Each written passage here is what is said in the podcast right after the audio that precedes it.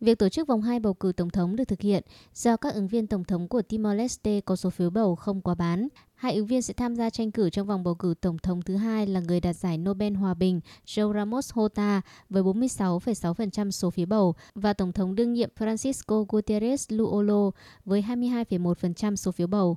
Cuộc chạy đua vòng 2 giữa hai ứng viên tổng thống Timor-Leste dự kiến sẽ diễn ra vào ngày 19 tháng 4 tới đây.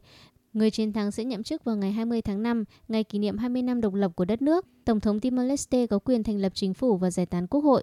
Cuộc bầu cử tổng thống diễn ra ngày 19 tháng 3 vừa qua là cuộc bầu cử lần thứ 5 của người dân Timor-Leste kể từ khi quốc gia này độc lập vào năm 2002. Đây là cuộc bầu cử có nhiều ứng viên hơn bao giờ hết với tổng số 16 ứng viên, trong đó có 4 phụ nữ có 664.106 cử tri tham gia bỏ phiếu, trong tổng số hơn 850.000 cử tri đã đăng ký với tỷ lệ là 77%, cao hơn 6% so với năm 2017. Cuộc bỏ phiếu lần này được cho là ấn tượng hơn cả với sự tham gia bỏ phiếu của hàng ngàn cử tri trẻ, chủ yếu là sinh viên từ thủ đô Delhi.